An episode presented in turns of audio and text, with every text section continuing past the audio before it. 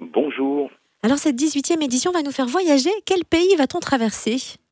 Alors euh, cette année, on, on, a porté le regard sur le, le Liban et euh, bien sûr l'actualité euh, nous rattrape puisque une révolution est, est en marche là-bas et qu'on va accueillir quatre artistes libanais qui euh, qui sont au cœur du brasier et donc ben, malgré la révolution, la danse continue. Et donc Omar Radjé, notamment, qui est le chef de file un peu de, de, de ces chorégraphes, de ces artistes euh, du monde arabe, vient avec un spectacle qui s'appelle Minaret, qui est absolument euh, voilà, magnifique, une proposition euh, sur la destruction de la grande mosquée d'Alep.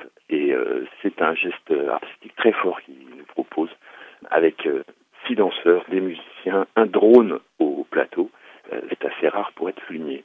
le Liban, donc quatre artistes euh, libanais dans le programme. Et puis, euh, ben, bien sûr, instant, c'est aussi euh, des créations. Donc, c'est un voyage de l'Italie à l'Espagne, en passant par le Portugal, et bien sûr, la France et la Belgique. Voilà cette année.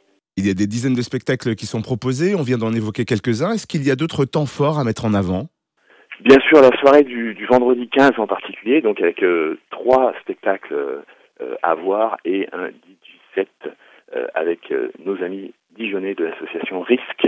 Euh, donc euh, deux, spectacles de jeunes euh, artistes libanais à découvrir au petit espace et puis un spectacle magnifique d'un artiste qui s'appelle Guinader et qui nous montre à travers la danse le temps qui passe.